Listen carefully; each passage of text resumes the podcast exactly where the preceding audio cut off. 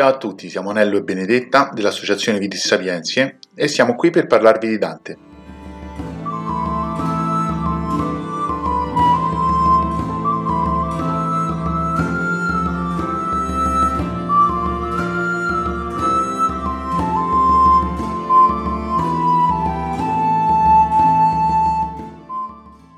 Nostra associazione si occupa di divulgazione culturale. Lo facciamo attraverso i nostri canali social, Facebook e Instagram e attraverso il nostro sito web. Abbiamo scelto di onorare Dante condividendo con voi sette terzine. Di queste sette, oltre la prima e l'ultima che sono le più famose, ne abbiamo scelto cinque in cui compariranno dei personaggi secondari, ma che sono presenti all'interno della Divina Commedia in momenti chiave. Infine ci tengo a ringraziare Mirko, il nostro amico collaboratore, che ha letto le terzine per noi. Poi gridò forte: Qual grazia m'è questa? Ma io non l'avrei riconosciuto al viso, ma nella voce sua mi fu palese ciò che l'aspetto in sé aveva conquiso. Questa favilla tutta mi raccese, mia conoscenza alla cangiata labbia e ravvisai la faccia di Forese. Eccoci alla quarta puntata di Vitis Commedia. Mirko ci ha, ha introdotto a questa nuova puntata leggendo un passo del ventitresimo canto del, del Purgatorio. Ebbene sì, abbiamo, siamo andati oltre, abbiamo superato Lucifero e il suo, il suo ghiaccio e ora Dante è arrivato insieme a Virgilio, è arrivato al Purgatorio. E, mm, cos'è il Purgatorio? Secondo la, la, letteratura biblica all'inizio non c'era un purgatorio, esistevano solo paradiso e inferno. E da poco mh, la Chiesa introduce questo, questo, nuovo, questo nuovo oltretomba ed è proprio Dante con quest'opera a dargli una struttura, una, una vera struttura mh, fisica. Allora, come come abbiamo detto, l'inferno nasce da Lucifero e viene scaraventato sulla terra e crea questo questo buco nei pressi di Gerusalemme.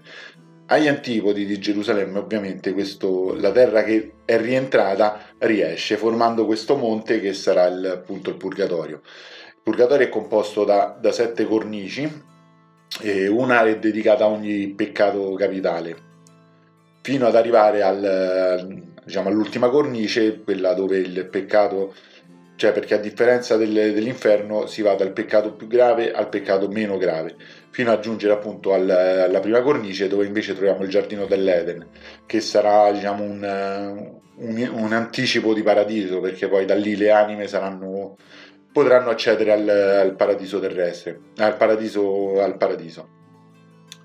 E cosa c'è di diverso quest, nel purgatorio rispetto all'inferno? Che appunto le anime sono tra virgolette contente di, di subire le pene perché sanno che c'è una fine, sanno che dopo un periodo di, un periodo di sofferenza potranno accedere appunto al paradiso ed essere, ed essere in pace con loro stesse. E le punizioni sono sempre attraverso il contrappasso, e, ma saranno sicuramente meno, meno pesanti rispetto all'inferno eh, ogni anima deve percorrere tutte le cornici e questo ci verrà dimostrato da una, da una special guest che apparirà, che apparirà, che accompagnerà Dante e Virgilio nel Purgatorio, quindi sarà diciamo una, una nuova guida. Come per, parad- come per l'inferno, il, l'accesso al Purgatorio avviene tramite un traghettatore, in questo caso si tratta di un angelo, eh, che trasporta le anime su una spiaggia. Da questa spiaggia ci sarà in questa spiaggia le anime troveranno Catone e troveranno l'ingresso per, eh, per il purgatorio. Esatto, hai fatto un'introduzione completa, l'unica, l'unica L'unico dettaglio che aggiungerei è che queste anime, giustamente contente di espiare la propria pena, che non è ehm, particolarmente, particolarmente, leggera, non è che è più grave eh, in assoluto, ma è più grave solo per questa disposizione delle anime appunto verso verso la salvezza. Infatti, spesso le anime cantano felici di, di, poter, di poter andare avanti. Ecco, qui nel canto che affronteremo eh, c'è un verso, il 12, dove viene detto chiaramente eh, come, come stanno queste anime tra diletto e doglia. Quindi sì, stanno soffrendo, ma, eh, ma con letizia. Eh, che, quelle che scontano in realtà non sono pene vere e proprie, sono semplicemente tendenze peccaminose e come dicevi appunto Uh, devono, devono, espiare uh, tutte, in tutte le cornici e uh, ovviamente saranno presenti in modo, in, modo, più duraturo in quelle cornici dove la tendenza peccaminosa è stata in vita particolarmente frequente. Um, è una costruzione interessante di Dante che eh, è quella mh, attraverso la quale riesce a incontrare le varie anime eh, nella, cornice, eh, nella cornice dove hanno peccato di più. Parlavamo di questa seconda guida, eh, forse tutti non sanno che eh, in realtà le guide eh, di Dante non sono solo due, ovvero eh, Virgilio e Beatrice, ma sono quattro. Eh, a queste due più famose si aggiungono appunto Stazio, di cui andiamo a parlare, e poi nel Paradiso anche San Bernardo di Chiaravalle. Eh, per quanto riguarda Stazio, un, un autore latino che viene trovato eh, nel, nel, nella cornice dei, degli avari prodighi, lui è un prodigo. E eh, tutto nasce da, eh, da, un verso dell'Eneide del, del libro 3 eh, che eh, Stazio stesso dice di aver, di aver letto e, eh, e, di essersi reso conto appunto del, del suo peccato in cui eh, si parla della, della, brama dell'oro ma in realtà viene ehm, viene letta da Dante nel modo tutto contrario, quindi, ehm, quindi ecco, porta, porta Stazio a non peccare più in quel senso. Ma perché proprio Stazio? Eh, Stazio in realtà è mh, mm, considerato uno degli, degli, autori minori, se così si può dire, della latinità, vive sotto Domiziano e eh, in questo caso simboleggia la conversione. Infatti eh, nel Purgatorio troveremo alcuni personaggi che secondo noi stonano eh, perché facevano parte del mondo pagano, ma, eh, ma si sono eh, convertiti in segreto. Eh, questa è la domanda che pone Virgilio al suo continuatore, eh, spiegheremo tra poco perché, e gli dice eh, come mai ti trovi qui che sei nato nel, nel, mm, tempo pagano e lui dice che proprio grazie alla lettura dell'Ecloga quarta si è convertito ma eh, impaurito del, um, delle persecuzioni ha taciuto questa sua conversione. Eh, invece eh, per quanto riguarda il sistema, il complesso sistema Ehm, di Dante eh, lo ritroviamo proprio perché è appunto continuatore in qualche modo eh, di, di Virgilio. Intanto fu, eh, studiò eh, l'Eneide a fondo e, e, fu anche lui un, um, un poeta epico, infatti eh, le sue opere più famose sono Achilleide e Tebaide, eh, due poemi che riprendono gli antichi eh, cicli epici, ovvero eh, quello troiano e quello tebano. Al contrario di Virgilio, quindi potrà eh, continuare il suo viaggio un po' più in là rispetto appunto al maestro, proprio perché ha conosciuto Dio.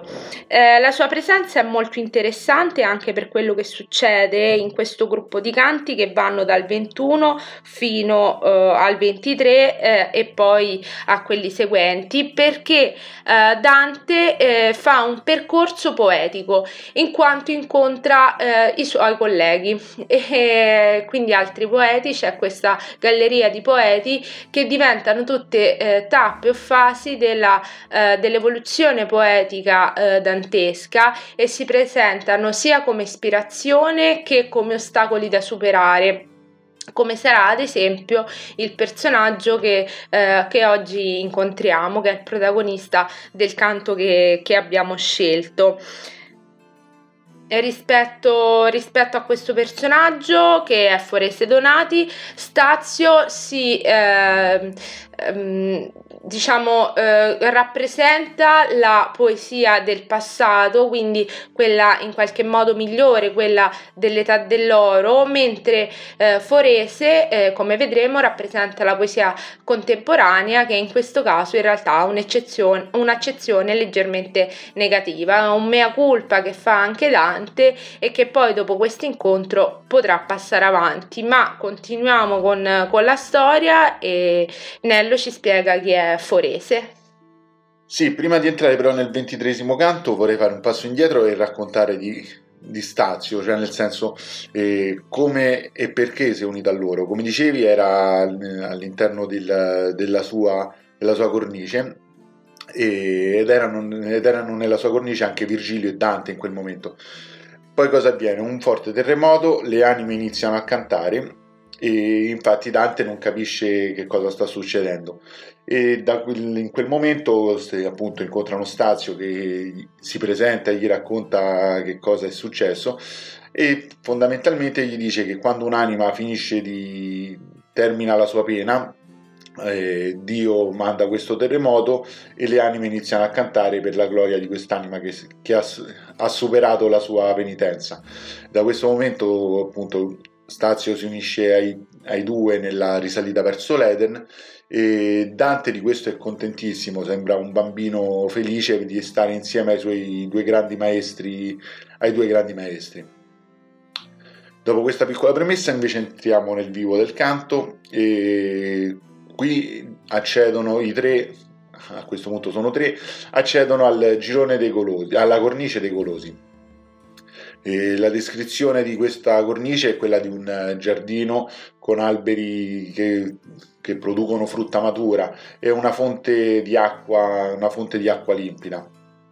Perché questo? Perché appunto le, le, anime come penitenza potranno sentire i profumi della frutta, il, il, rumore dell'acqua che sgorga, ma non potranno avere né una né l'altra, quindi sono costretti alla fame eterna. Eterna no, ma finché non finirà la pena.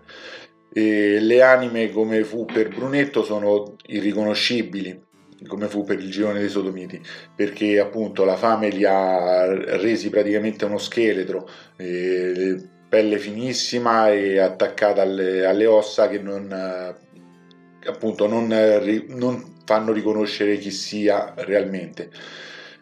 Durante questa camminata, però, una, una delle anime riconosce Dante e si avvicina e si presenta. In realtà è un altro, il secondo amico che Dante incontrerà nella Divina Commedia. Si tratta di Forese Donati.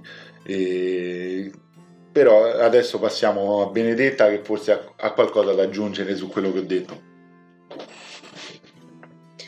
Intanto giustissimo il parallelo con eh, Brunetto Latini perché il quindicesimo canto dell'inferno e il canto 23 del Purgatorio sono gli unici in cui eh, Dante incontra degli amici, quindi vedremo i moltissimi paralleli che, mm, che appunto eh, il poeta il poeta mette in luce. Eh, Forese Donati, eh, fiorentino della famiglia eh, Donati, che era ehm, la famiglia della, della moglie di, eh, di, Dante, ovvero Gemma, ma anche eh, i capifazione eh, dei, dei Guelfi neri, quindi i nemici, i nemici del nostro sommo poeta. Forese in realtà è a noi sconosciuto, eh, a parte eh, questo, questo, canto e eh, una, um, un'altra composizione poetica eh, che fa parte delle rime e è conosciuta come la tenzone. La tenzone è composta da eh, sei composizioni poetiche e sono un botta e risposta di poesia comica in cui i due, eh, i due poeti si insultano e se le dicono peraltro di tutti i colori. Um, questo in realtà um, uh, non, era, non, non, erano insulti veri assolutamente, ma uh, semplicemente era un genere letterario uh, detto comico. Quindi eh, si comincia addirittura eh, insultando la povera moglie di, eh, di, Forese che non c'entrava niente in tutta questa storia, eh, Nella, eh, dicendo che è sempre malata, sempre raffreddata e questo è dovuto al fatto che non è scaldata da, da Forese con, con, chiaro, con chiaro simbolismo sessuale. Comincia così tutta una serie di ingiurie su appunto Forese che è povero eh, e Dante anche, Forese ladro eccetera, eccetera, e così eh, continua. Vi, um, vi consiglio di leggerla, sono poesie molto brevi ma anche molto divertenti che eh, ci fanno conoscere anche un aspetto eh, alternativo sia di Dante che della poesia duecentesca toscana. Ma eh, da, da, questa tenzone eh, cominciano, si possono eviscerare i vari, i vari temi appunto che, che, ci presenta il canto eh, che lascio annello. Eh, ma mh, mm, volevo fare un piccolo, un piccolo punto sul, su appunto questo, questo riconoscimento, eh, è simile appunto abbiamo detto a Brunetto, in questo caso anche eh, l'amico è riconosciuto attraverso, attraverso la voce. Ehm, e, e da, del, nel quindicesimo canto si diceva qual maraviglia, in questo caso invece si dice qual grazia a me questa, eh, quindi la felicità comunque comunque di rincontrarsi anche dopo eh, un evento fatale come appunto la morte. Questo botta e risposta appunto mette in luce un personaggio che è chiave anche nella Divina Commedia, cioè appunto la moglie di Forese, Nella. Perché è chiave? Perché è il tramite, il tramite per il quale Forese è già lì. Sì, perché Dante appunto è, si chiede come mai Forese sia già in quella cornice, in quanto non si è mai pentito del suo, del suo peccato fino, al, fino, alla morte, fino a poco prima della morte, e questo secondo la modalità, di, la modalità del, del delle, dell'entrare nel purgatorio, secondo Dante, avrebbe dovuto portarlo ad essere ancora alla spiaggia con Catone in attesa di, di accedere al purgatorio vero e proprio. E quindi lui rimane stupito di trovarlo già lì. E a questo punto subentra la moglie Nella che in realtà eh, si è, ha iniziato a, a, intercedere per lui con, con Dio pregando, su, pregando per la sua anima eh, perché Dio l'ha, l'ha perché Dio l'ha, l'ha, ascoltata perché secondo Stazio, eh, secondo, la, secondo Forese, la Moglianella è una delle pochissime, o forse l'ultima donna pia rimasta a Firenze. Ci descrive una Firenze in cui le donne girano nude, in cui le donne sono peccatrici e appunto la, la moglie si erge come paladina della, del, dell'essere giusta, dell'essere donna. E appunto lei prega per, la sua, per l'anima del marito che trova, viene accolta da Dio questa preghiera e lo manda direttamente all'interno della cornice. E molto importante la famiglia di, di, di, Forese perché appunto ogni, lui diciamo, invita un fratello e una sorella e ognuno di loro è relegato in, dei, in una delle cantiche di questa, di questa commedia. Eh, però poi magari lo vedremo con più calma. Ora lascio la parola a Benedetta se vuole aggiungere qualcosa su, sulla moglienella. Sì, aggiungo assolutamente qualcosa sulla moglienella e anche su questo sistema di preghiere e, mm, e di appunto e di mm, velocità eh, con, cui, con, cui, si espiano i peccati. Questo è un principio eh, teologico in qualche modo che ancora esiste. Infatti, ancora oggi si prega per, per le anime del purgatorio, ci sono molte feste eh, legate a questa cosa in cui appunto si fanno delle preghiere speciali speciali, tra virgolette, eh, che appunto devono servire a queste anime eh, a velocizzare eh, la, il loro eh, e la loro permanenza in, in, questo mondo ultraterreno. E ecco, già ai tempi di Dante, nonostante il purgatorio fosse nato da poco, già funzionava così e anzi eh, intorno ci fu montata tutta, eh, tutta la lotta per, ehm, per, queste preghiere che eh, venivano fatte pagare spesso e volentieri dal, dal clero appunto e anche, ehm, e anche con, con, insomma, con offerte abbastanza salate. Ma torniamo a Nella che è un po' la, eh, la protagonista di questi versi e appunto dicevamo del botta e risposta, eh, della tenzone e, e della, de, dell'incipit appunto di questa tenzone che eh, vede, eh, vede, protagonista anche in questo caso Nella. Questo botta e risposta tipico del, della poesia comica eh, si rivede in realtà in questo canto perché i due amici con un linguaggio del tutto diverso appunto parlano come fossero in vita, come se non si fossero mai lasciati, quindi in effetti come botta e risposta e questo già anticipa eh, un po' questo rimando a, a questo tipo di poesia. Per quanto riguarda Nella, invece, eh, sembra essere un vero e proprio risarcimento, quindi sia mh, mm, parlavamo prima delle fasi poetiche di Dante, quindi eh, mm, facendo un risarcimento a Nella eh, si eh, supera questa poesia che viene eh, considerata non adatta appunto a un poeta che poi scriverà la Divina Commedia, quindi da una parte si supera questo tipo di poetica, dall'altro eh, si cerca di ehm, di mm, appunto risarcire a livello morale e etico questa povera donna.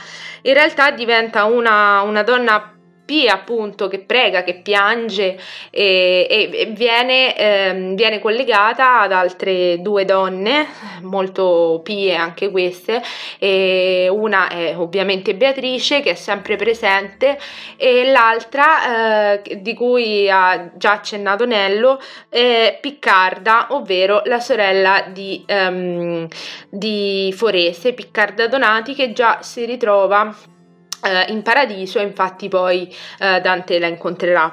In questo senso queste tre donne uh, sono, mh, mm, sono, un po' mh, mm, il simbolo di un percorso verso la beatitudine, perché nella prega quindi intercede con Dio, con la Madonna e con i santi. Beatrice invece è la parte attiva che accompagna, che aiuta l'anima persa insomma a ritrovarsi e, mm, e, Piccarda invece è il simbolo di chi è già beato, di chi eh, è già arrivato, quindi sono quindi de- tre donne reali, eh, realmente esistite, ma in questo caso funzionano come eh, esempi per tutta l'umanità.